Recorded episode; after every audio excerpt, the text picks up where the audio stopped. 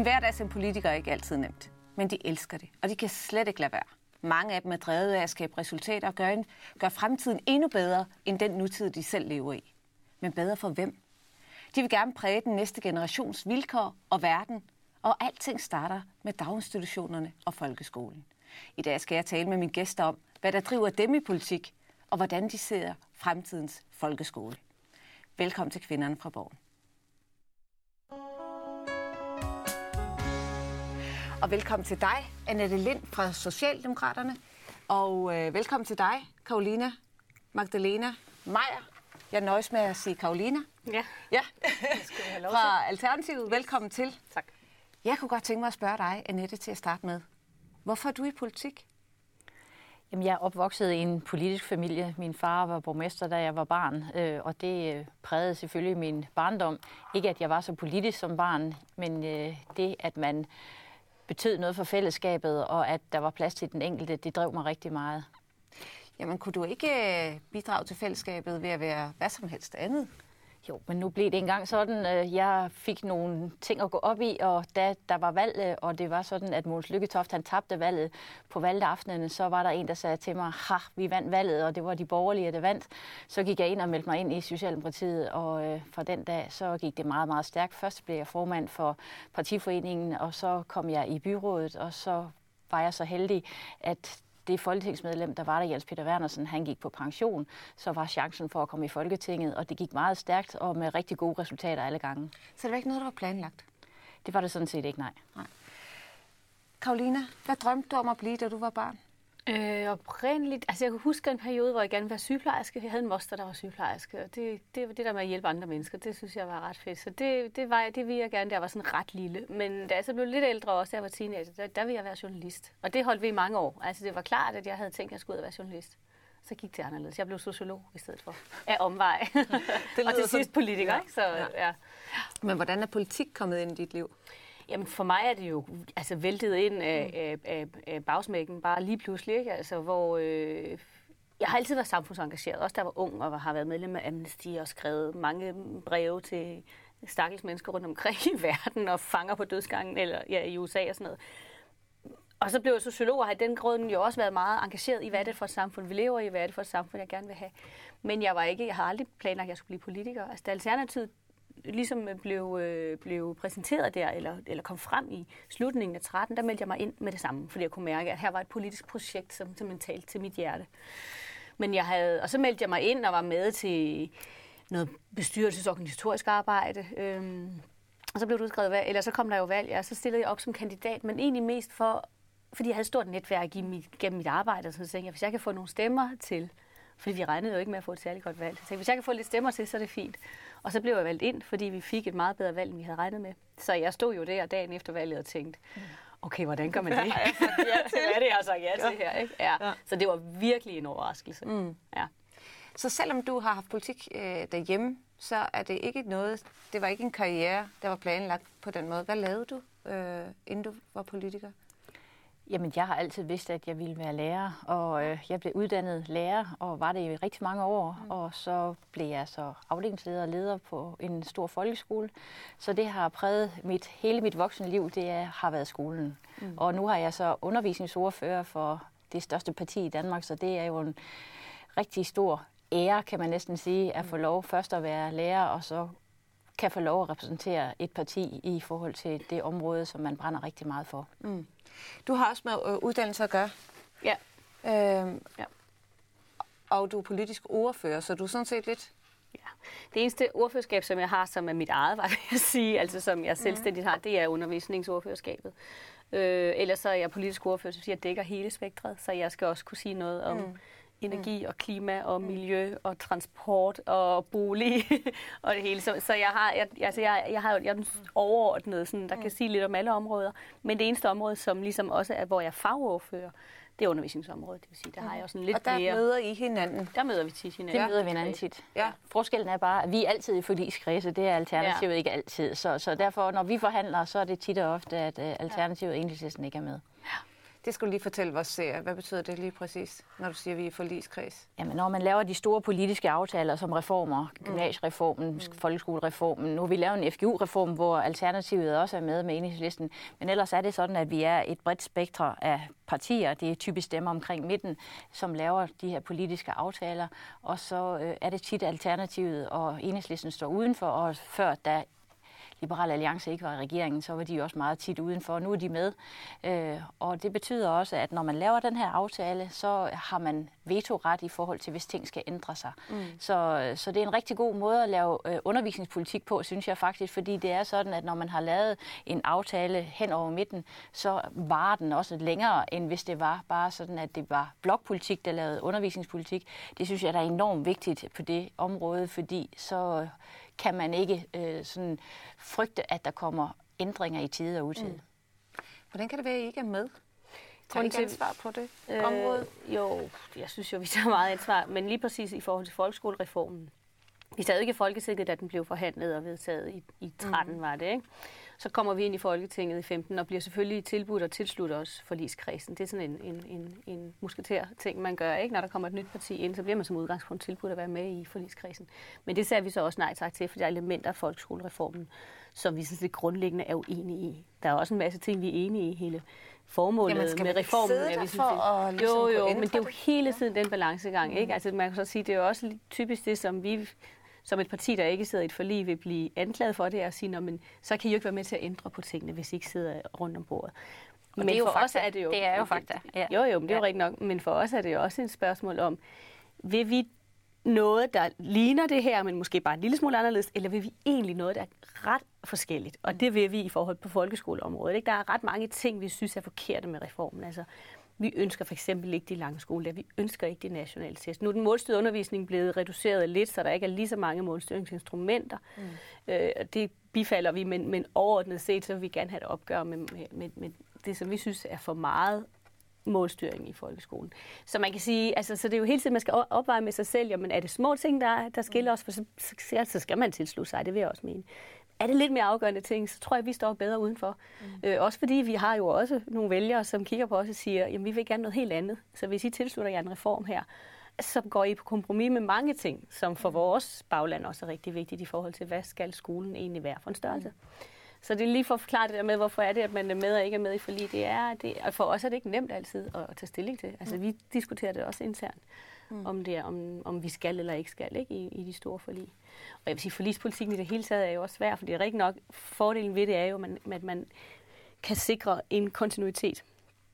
Ulempen er, det svært, og nogle gange svært at lave om på ting, fordi bare der er en, der modsætter sig, så kan det være svært at få lavet ændringer. Ikke? Så det er der er for imod. Men jeg synes helt klart, at man kan jo understøtte og underbygge de ting, som man har besluttet, og vi mødes jo i forligskredsene hele tiden, og derfor er det jo også ting, der bliver gjort bedre, og vi følger jo også de ting, som vi laver rigtig, rigtig tæt og kigger på det. I dag havde vi så en høring omkring den understøttende undervisning. Hvordan kan vi lave det bedre i fremtiden? Så vi lytter rigtig meget til folk ude, som har fingeren på pulsen, og så tager vi det med tilbage.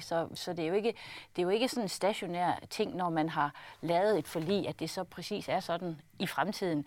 Vi prøver jo hele tiden på at følge med, hvad der sker derude, og så gøre tingene bedre. Noget af det, der har været rigtig meget diskuteret, det er folkeskolereformen, den seneste reform, der kom. Eller den blev så hele tiden reformeret, kan man sige. Men folkeskolereformen har jo både fået ros for nogle af de ting, den tog med sig, men den har sandelig også fået en del kritik. I var ikke med. Det var i 13. Men det var I. Har den ændret sig fra 13 og så til i dag? Sidder I dag i det forligskredsen og udvikler den og lytter til den?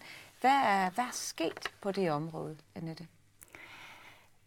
Jamen altså grunden til, at vi lavede mange nye rammer for folkeskolen, det var jo, at vi opdagede, at der var alt for mange, eller ikke opdagede, vi vidste, at der var alt for mange, som hverken kunne læse og skrive nok til at kunne få en ungdomsuddannelse. Så derfor ville vi gerne have, at alle børn skulle blive så dygtige, som de kan, uanset social baggrund. Så skulle de trives med at gå i skole. Det her med trivsel, det har noget, vi har fulgt rigtig meget, og der er rigtig stor trivsel i den danske folkeskole. Et af de ting, som Karolina Magdalena også sagde før, det var det her med den målstyrede undervisning.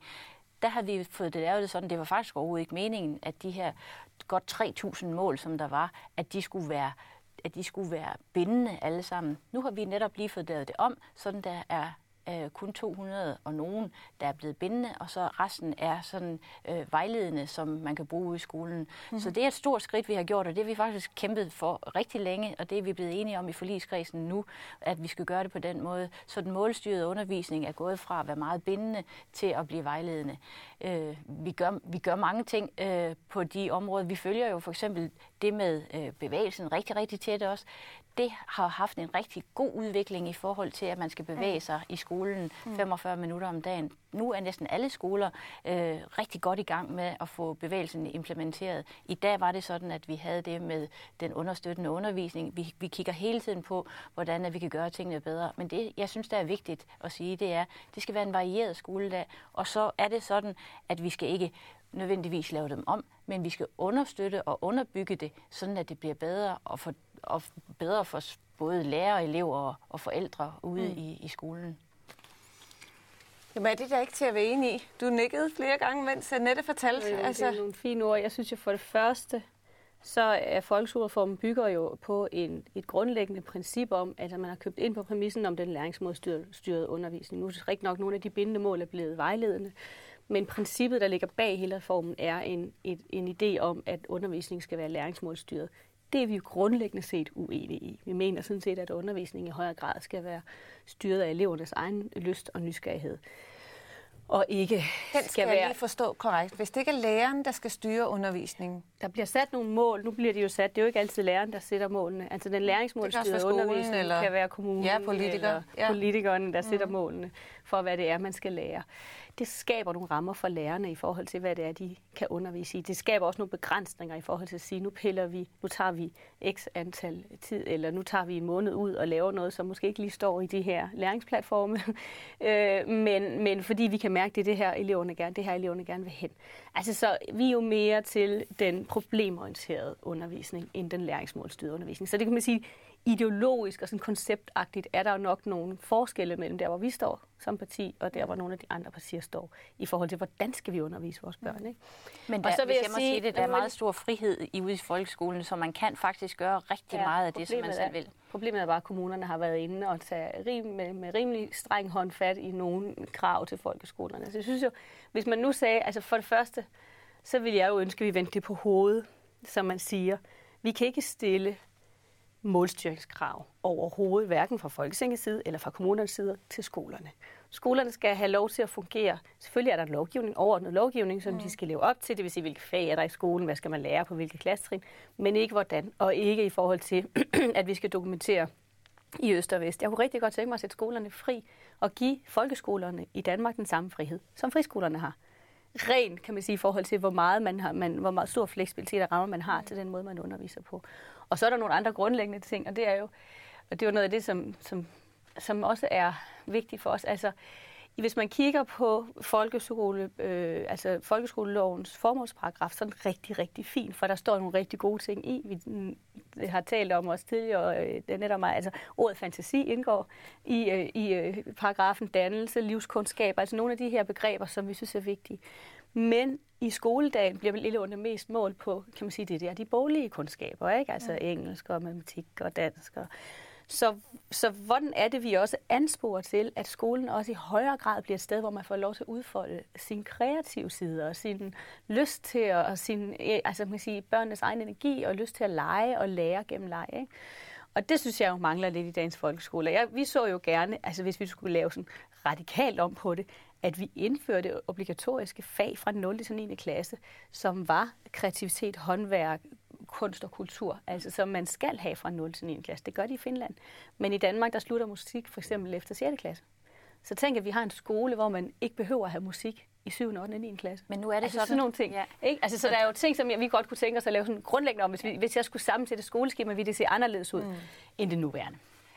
Men nu er det sådan, at hvis du var i forligskredsen, så var du med til de forhandlinger, som foregår lige nu. Og det er jo faktisk sådan, at vi er ved at lave om på tingene, sådan at vi skal have mere praktisk dannelse i folkeskolen.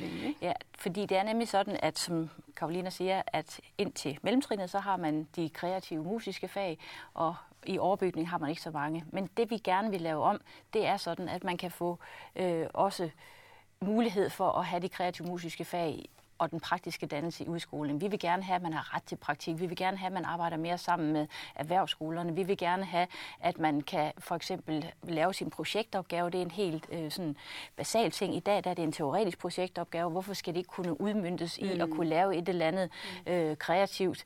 Vi vil gerne have, at man for eksempel ikke bliver efterladt ved skoleporten, men at man ligesom bliver fulgt med, for der er rigtig mange, der ikke ved, når de er færdige med folkeskolen, selvom de både har kreativitet og de har faglighed, hvad de skal. Så vi vil gerne have, at man følger det her barn, også når det bliver lidt ældre. Der er rigtig mange ting, som vi diskuterer nu, om man skal have obligatoriske valgfag.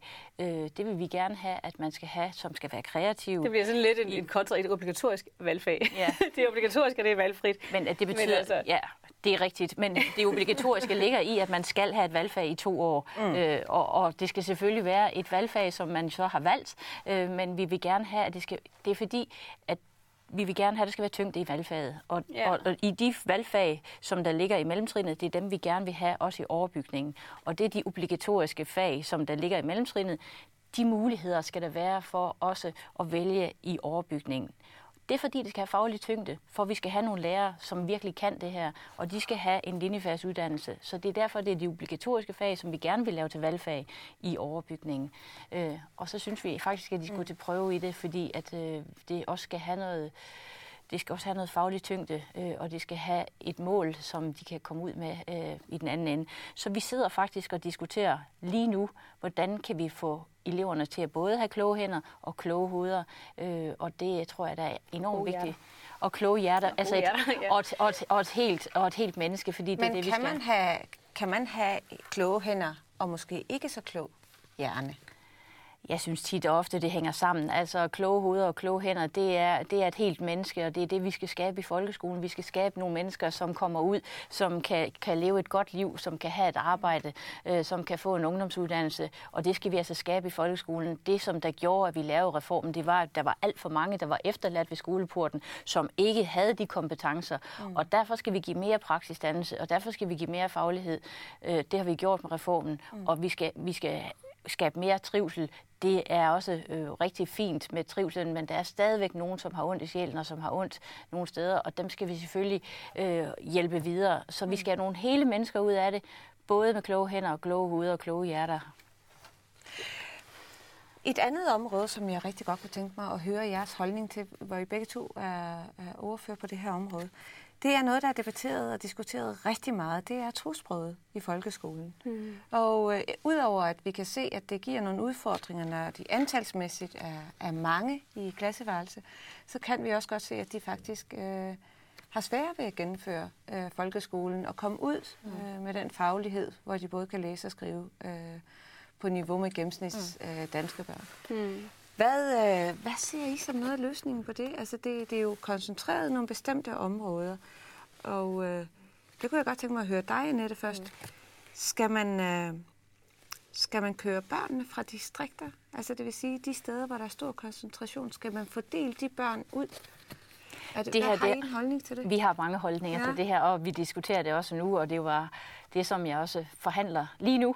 Det, som det handler om, det er jo, at vi skal have nogle boligområder, hvor vi har blandede befolkningsgrupper, så vi skal ikke have det, der i grim tale hedder ghettoer. Vi skal have lavet om på, hvordan at folk de bor, sådan at man afspejler hele samfundet i den boligblok, man bor i måske. Men er det ikke for let købt at så sige blandet beboersammensætning? Ja, det er en af forudsætningerne. Vi synes, at enhver skoleklasse skal afspejle det danske samfund, og derfor har vi jo sat en grænse for, hvor mange tosprogede elever vi synes, at der skal være i klasserne. Det er både på gymnasieområdet, men det er også i folkeskolen. Og vi synes, at 30%, at hvis man har 30% med anden etnisk baggrund, så er det sådan et makstal, fordi at så skal det jo afspejle ellers, hvad det er. Man ser jo på gymnasieområdet lige nu, at det er sådan, at de, og det er ikke mit udtryk, det er rektorernes eget, at man ser, at de hvide børn, de går den ene vej, og de brune børn, de klumper sig den anden, på en anden skole. Og det er simpelthen ikke fordelagtigt, og derfor har vi i faktisk 2 år kæmpet for, at vi skulle have lavet nogle bedre fordelingsregler. Og det er det, vi kigger på lige præcis nu, og der synes vi også stadigvæk, at det skal være 30%, som er grænsen for, hvor mange med anden etnisk baggrund, med anden sproglig baggrund, der skal til. Det er helt nødvendigt, at uanset hvad for en klasse man går i, så skal man vide, at det er det danske samfund, det er den danske kultur, som er gældende. Og så er det kun berigende, at der er nogen, som er anderledes end de etniske danske. Men der er en grænse, og det er 30%, synes vi. Ja, altså det her det er jo en sindssygt svær problemstilling, fordi jeg tror ikke, der er nogen, der er uenige i, at vi skal have blandet både folkeskole og gymnasier som udgangspunkt. Det tror jeg, vi alle sammen er enige i. Så er der rigtig mange spørgsmål om, eller muligheder for, hvordan er det så, vi løser det bedst. Og der er også sindssygt mange nuancer i, hvorfor skal vi have blandet folkeskoler og gymnasier. Og når jeg siger det, så er det fordi, det bliver tit udlagt som om, at bare det, at man er et gymnasium, eller man går i en klasse, hvor der er en stor overvægt af tosproget, det i sig selv er et problem. Eller at det bliver et problem for integrationen. Og det vil jeg gerne anholde, fordi der er ikke nogen, der endnu har vist mig, at den dreng eller pige, som går på Høje Taastrup Gymnasium, som er et gymnasium, hvor der er mange tosprogede, skulle blive en dårligere medborger, end den, der går på Himmelev Gymnasium, for eksempel. Altså, så det er mere for at sige, og der er jo også ting, der viser, eller der er jo tal, for eksempel, nu var jeg var faktisk på Høje Taastrup Gymnasium for at besøge dem derude, og fik at vide, at eleverne på Høje Taastrup Gymnasium, der er en større procentdel af dem, som går videre og får en videregående uddannelse, end der er af en gennemsnitlig dansk gymnasieelev. Det er jo tankevækkende. Ikke? Så her går vi som politikere og siger til vores tosprogede unge mennesker, I skal tage en uddannelse, så gør de det, og de går videre på universitetet. Og så slår vi dem også oven i hovedet, fordi de er gået på det forkerte gymnasium. Så det er bare for at sige, at vi skal bare huske at nuancere debatten, så vi ikke kommer til at slå alle mulige oven i hovedet ved at sige, at de er gode nok. Fordi de gør faktisk det, vi har bedt dem om. Så synes jeg, det er rigtigt, at der er et problem i forhold til koncentrationen både af danske. Men det er jo også enige i, ikke? Altså, vi snakker lige så meget gymnasier nord for København her, som vi snakker om dem i Høje Taastrup for eksempel. Koncentrationen af enten det ene eller det andet, fordi det er sundt for os at blive blandet med folk, vi ikke ligner. Og fordi, og det oplevede jeg der på Høje Taastrup Gymnasium, hvis der er noget, der er et problem her, så er det, at det sociale liv ikke fungerer særlig godt. Og det gør det på de hvide gymnasier. Nu siger jeg, bruger jeg også de grimme ord, ikke? Og jeg tror, at for enhver ung i Danmark, er det en gave, men også på en eller anden måde en forpligtelse at engagere sig i det sociale liv, som ligger ved siden af undervisningen. Fordi det er en måde at vise, at man også gerne vil. Men det er en måde at blive trænet ind i samfundet og foreningslivet og frivilligheden. Men vil også det at skabe et netværk? Jo, i høj grad. Og have nogen og ligesom følges med. Vi må bare ikke slå. Du sagde det med de helt forkerte ord, som du selv sagde. Hvide og brune, det skal lige siges. Jeg synes ikke, det er stødende. Jeg synes bare, det er definerende. Ja. Og det er der måske nogen, der vil synes, at det ikke er så fint. Men lad os nu bare kalde den det i dag. At når de børn med indvandrerbaggrund, de går sammen, så fastholder de måske også hinanden i noget andet end det resten af samfundet. Jeg har lige haft 2 praktikanter fra en skole her i København, og de siger, at det de oplever, det er, at når man går i grundskolen, altså i mellemtrinnet og indskolingen, så har man ikke den der rolle. Men lige så snart man så som pige kommer op i udskolingen, så får man den rolle, at man er barn af anden etnisk baggrund. Det er sådan, at de skal bruge arabiske bandeord for ligesom at være den, der er en del af det der slæng.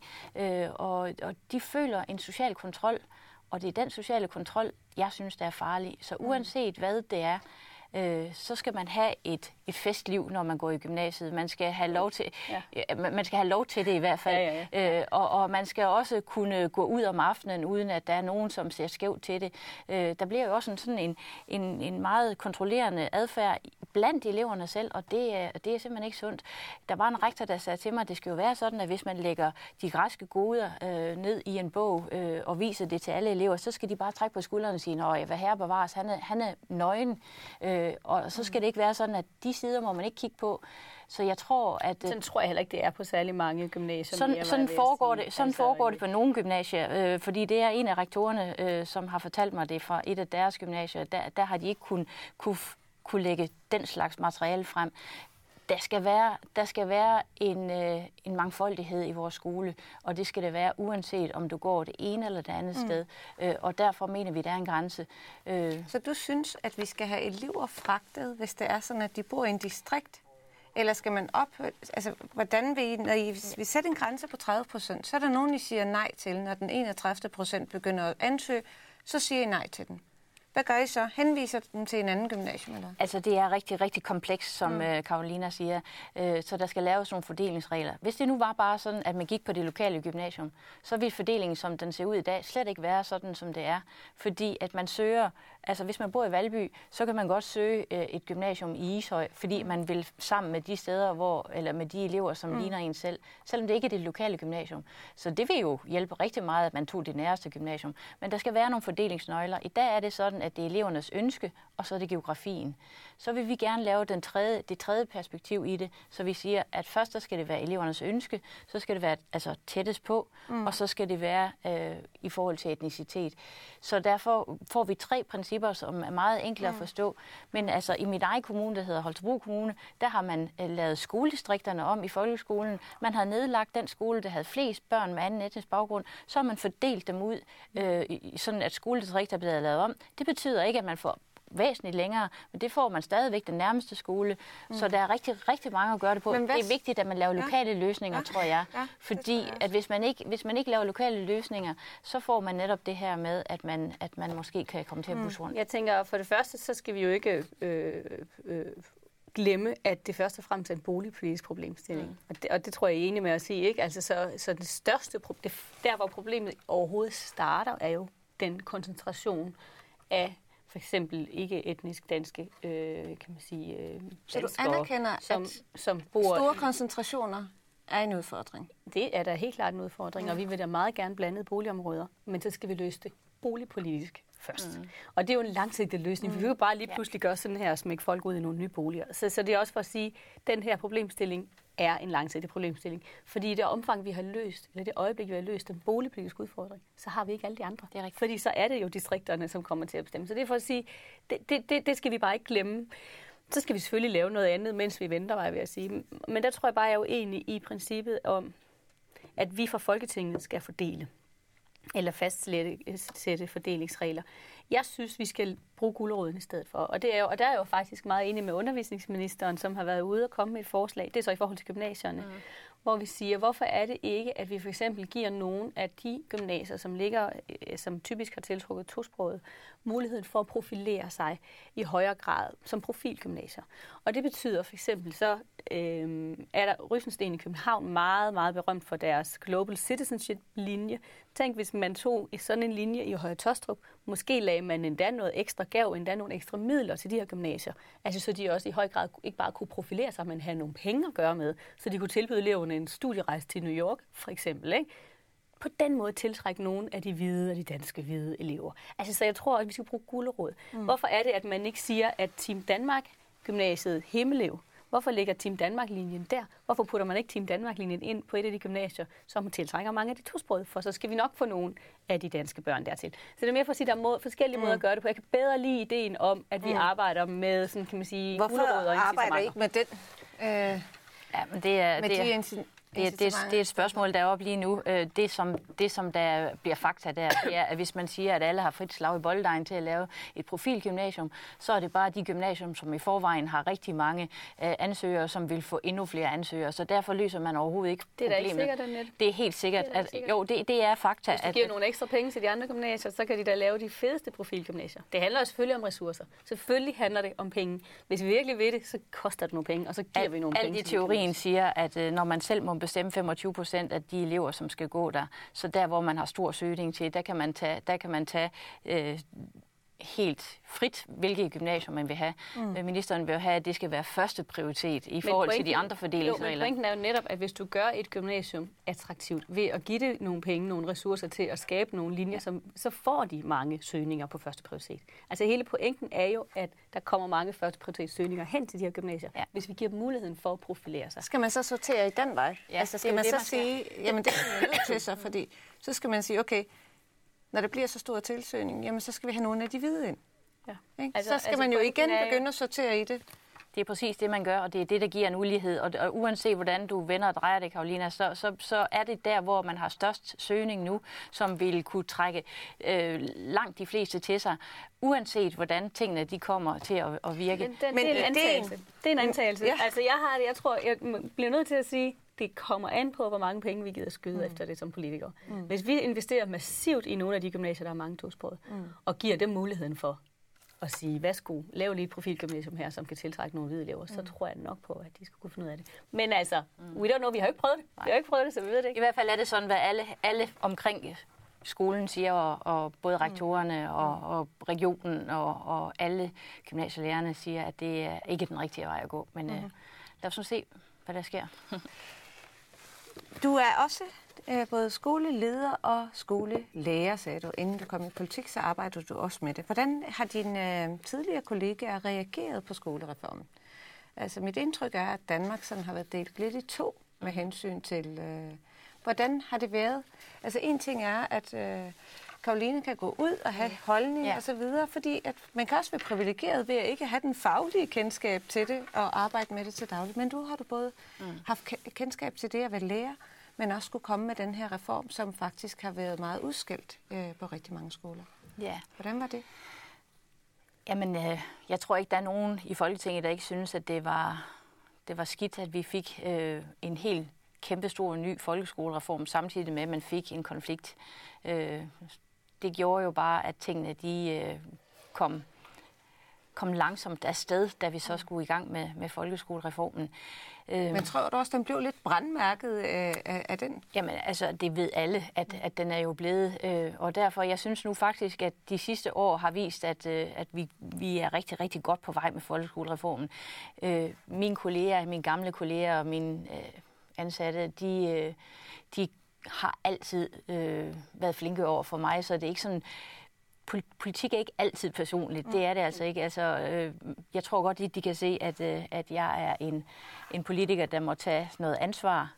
Og så er jeg Annette Lind, når jeg er hjemme og ven og veninde med hende eller ham.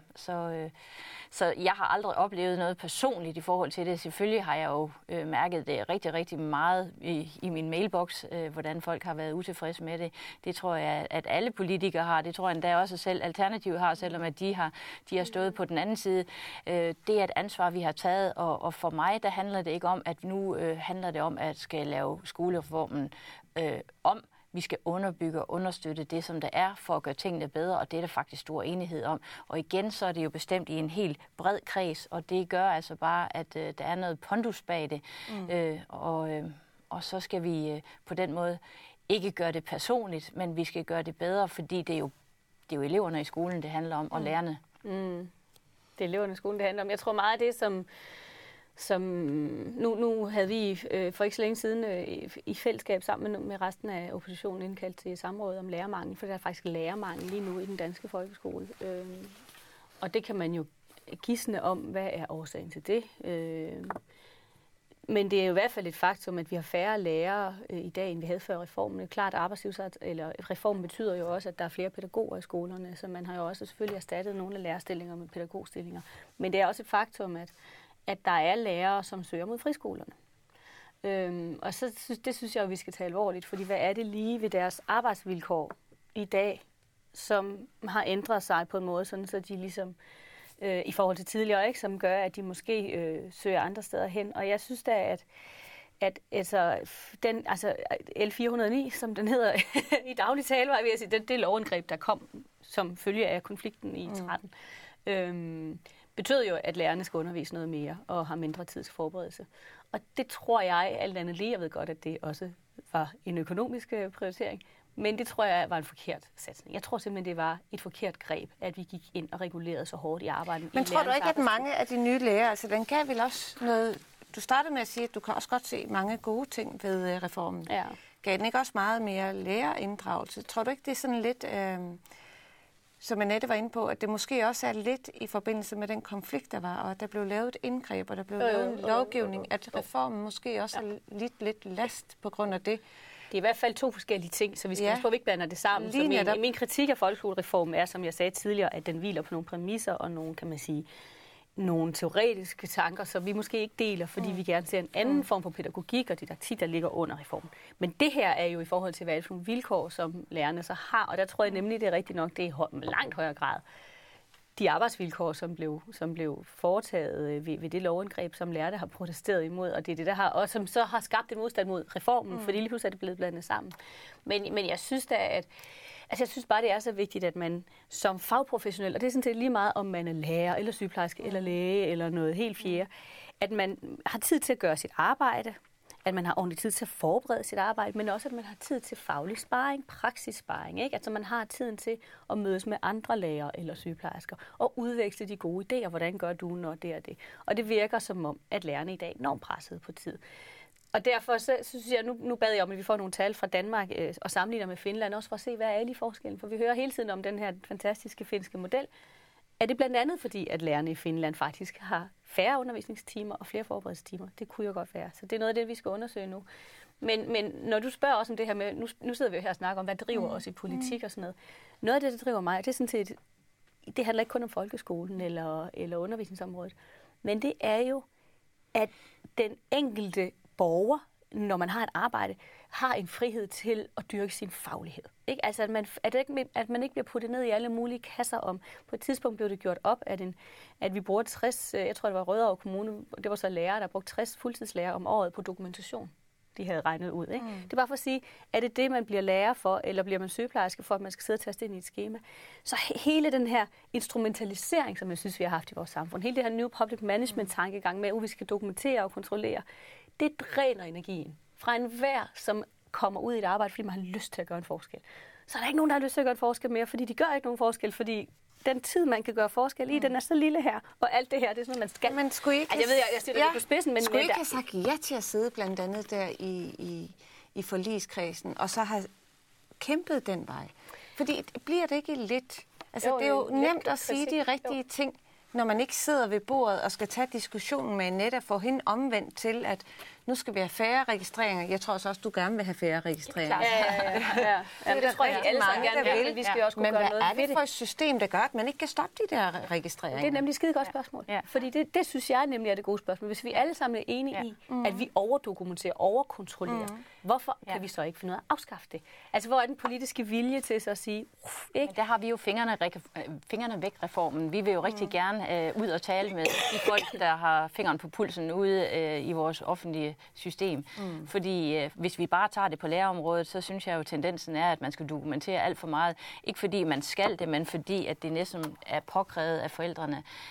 For eksempel, hvis det er sådan, at ens barn har været op og slås i frikvarteret, så er der mange gange, at lærerne de sætter sig til skrivebordet, og så skriver de det ned for at kunne dokumentere, hvad der var sket. Den slags ting, det er jo gået over gevind, efter min mening. Så der er så mange ting, som fra, altså det er jo det er jo presset fra samfundet, hvordan at man skal agere som lærer. Det er presset fra forældrene. Det er mange ting, der gør, at man skal dokumentere meget mere. Det er også en eller anden form for sammenligningshysteri, ikke? Altså i hvert fald på skoleområdet, at vi hele tiden skal. Så er der også det her instrument inde på Undervisningsministeriets hjemmeside, hvor man sammenligner alle folkeskoler i hele Danmark. Både på karakterer, men på trivsel og på etnicitet og på forskellige ting. Ikke? Og har det sådan lidt, hvad skal vi bruge det til? Altså, det er det gode. Hvorfor skal vi have det? Hvorfor bruger vi så mange ressourcer på? Ja. Fordi, hvad skal vi bruge det til? Ja. Og det samme med jobcentrene, det er jo et helt andet område, ikke? Men det er jo igen det der med, at være arbejdsløs og skulle igennem sådan et jobcenterforløb i dag. Jeg tror nok, jeg er glad for, at jeg forhåbentlig aldrig kommer til at opleve det, fordi hold op, og vil jeg ikke gerne være. Når man taler med folk, der igennem det, så virker noget af det fuldstændig hovedløst. Så hvorfor er det, vi stiller så store krav til de her forløb? Hvorfor stoler vi ikke på, at de professionelle sagsbehandlere og socialrådgivere bedst ved, hvordan de får folk i arbejde? Ikke? Altså give friheden til at få lov til at forvalte sin faglighed ude lokalt i det område, man sidder og arbejder. Og det er sådan lidt, altså det er jo også meget radikalt, fordi det handler om, tør vi ikke slippe? Ja, hvad får vi så for et samfund og sådan noget? Men man kunne starte med nogle eksperimenter nogle steder. Man kunne jo starte med at prøve nogle steder og sige, okay, lad os sige, at en eller anden kommune får lov til ingen regler, ingen bindinger fra Folketinget i forhold til, hvordan I styrer jeres arbejdsløse. Det prøver jeg selv at finde ud af, at jeres jobcenter må selv definere. Men periode. Der er jo frikommuneordninger, og man kan jo søge om at være en frikommune og så lave nogle forsøg selv. Men altså, der er jo ikke nogen tvivl om, at at vi med fingrene væk reformen siger, at vi skal have gjort noget ved det her. Det er simpelthen, det er gået over gevind, og vi bliver nødt til at turde gøre det. Fordi ellers, hvis det er sådan, at man ikke gør det, så kan man bruge al sin registreringstid og al sin arbejdstid på at gøre nogle ting, som ikke er varme hænder. Men skiftende regeringer, alle partier er enige om det. Hvornår er det, vi skal starte med at ture og tør? Ja. Altså, hvornår skal man begynde at afskrive... Så vidt jeg tror, man skal starte et område ad gangen. Altså, jeg tror seriøst, man skal sige, nu starter vi på beskæftigelsesområdet. Så kigger vi på, for vi ved jo, hvad problemet er. Det ved vi jo. Jeg mener, at sundhedsområdet er begyndt at gå ned fra en bestemt antal kriterier, man skal dokumentere på, til en lavere antal. Ja, og de har i hvert fald på Bornholms Hospital, det er så også et frihospital, som kører med andre, fordi problemet på hospitalerne er også, at de skal måle på, hvor hurtigt får vi udskrevet den her patient. Hvad er det for nogle operationer, de har, de her DRG-koder, som giver penge. Så afhængig af, hvad der er for en kode, du har tastet ind, så får du penge fra det offentlige. Ikke? Hvor at Bornholm prøver at måle på værdi for patienten i stedet for. I stedet for at sige, at du skal hurtigt hjem, så er det, hvad er det for en oplevelse, du har haft? Føler du egentlig, du er rask? Ikke? Så jeg tror, der er nogle steder, hvor man forsøger. Jamen, jeg synes bare, jeg er mega utålmodig i forhold til det, fordi jeg synes bare, hvor har vi brug for? Jeg tror altså, at vores oplevelse af at være menneske i det her samfund er sindssygt påvirket af lige præcis det her. At vi føler nogle gange, at vi skal manøvrere inden for sådan nogle rammer, som er så rigide, at vi aldrig rigtig kan få lov til at gøre sådan her. Ikke? Og det ønsker jeg da altså for alle mine medmennesker, men ikke mindst for mine børn og deres børn. Ikke? Altså de fremtidige, apropos de fremtidige generationer. Ikke? Gud, hvis vi kunne få lov til at give dem et liv, som var bare en lille smule mere frit. Men tendensen er jo, at hvis man tager nogle registreringer væk, så skaber man bare nogle andre, og det er jo en helt forkert drejning i vores samfund. Dokumentation, det bliver vi nødt til at kigge på, og det har alle regeringer, som du siger, villet i lang tid, men altså, det er tvingende nødvendigt, at vi får kigget på det. Men er der også noget samfundsmæssigt, vi som enkelt borgere også lige skal indstille os på, at vi ikke til enhver tid kan kræve vores historik fra vores læge, eller fra hospitalet, eller fra skolelæren. Jeg vil gerne vide, hvad der lige skete med lille Emma, og hvorfor hun kom hjem med et blåt mærke, og så vil jeg gerne have det skriftligt, og så videre. Altså, hvis vi skal tilbage til skolen, altså jeg tror, vi alle kan huske, at vi fik en seddel med hjem, når der var klippedag, eller hvis der var en feature-uge, eller sådan noget. Eller hvis vi havde gjort noget forkert. Ja, den fik jeg så aldrig, men... det kan jo sagtens sige. Ja. Vi pudsede lige ud over. Jeg fik nogle af dem. Men det, der havde også et par stykker. Det, der var, det var, at der var ikke særlig meget kommunikation, og der var også meget, meget større tillid til, at lærerne de kunne forvalte hverdagen i skolen, og man var til den årlige forældresamtale, og den tog man alvorligt, så hvis ens barn fik besked på, at han skulle opføre sig ordentligt, så rettede forældrene sig også mere efter det. I dag er det jo sådan, at der har man forældrelog, og der kan forældrene skrive, for eksempel på skoleintra, de kan skrive med hinanden om, hvad der foregår i skolen.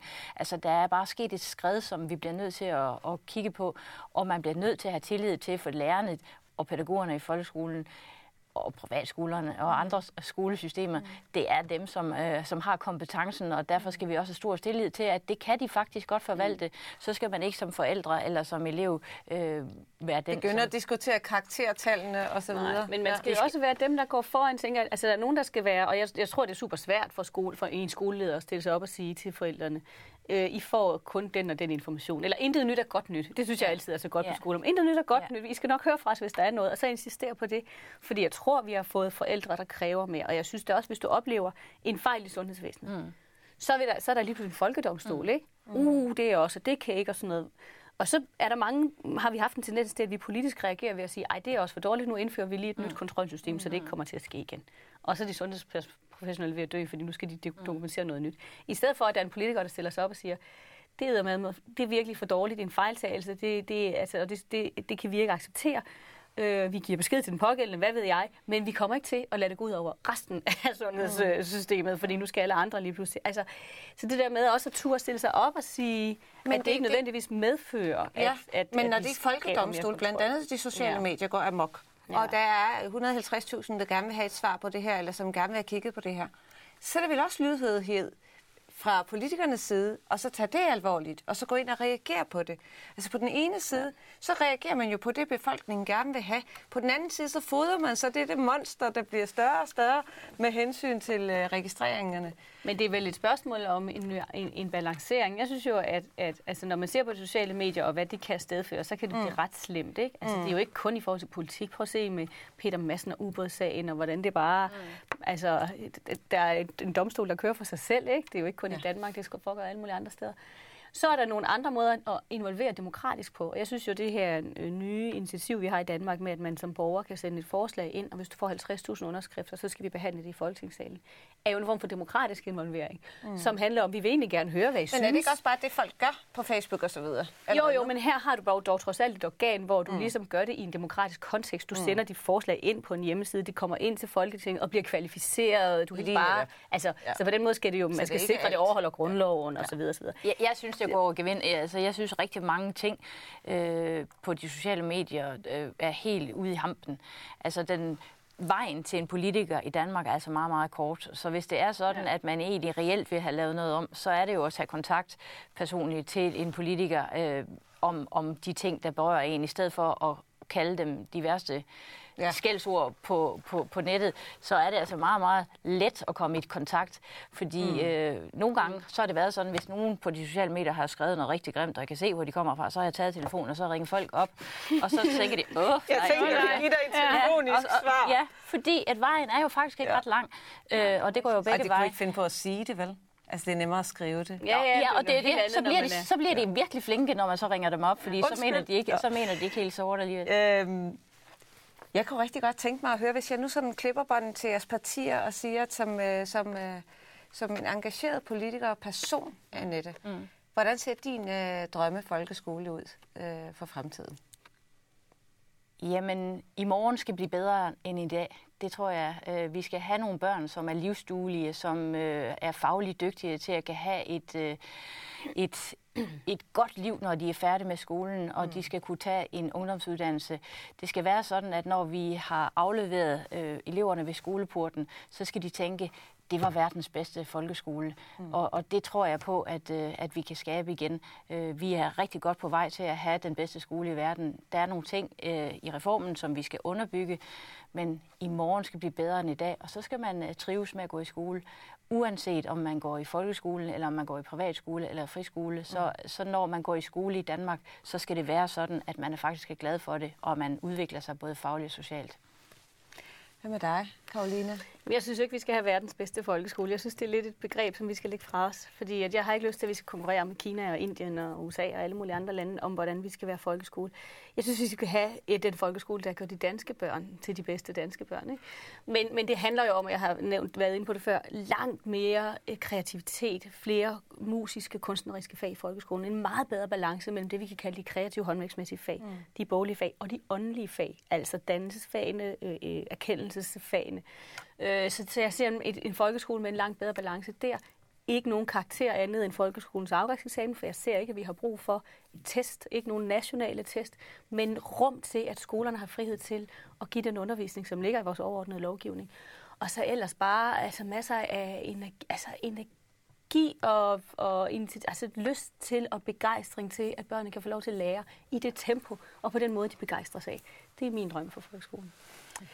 Det ser ikke ud til, at debatten om folkeskolen slutter her ved bordet, og det håber jeg sandelig heller ikke, den gør. Jeg vender snart tilbage med 2 nye gæster og nye emner. Tak fordi du så med. På gensyn.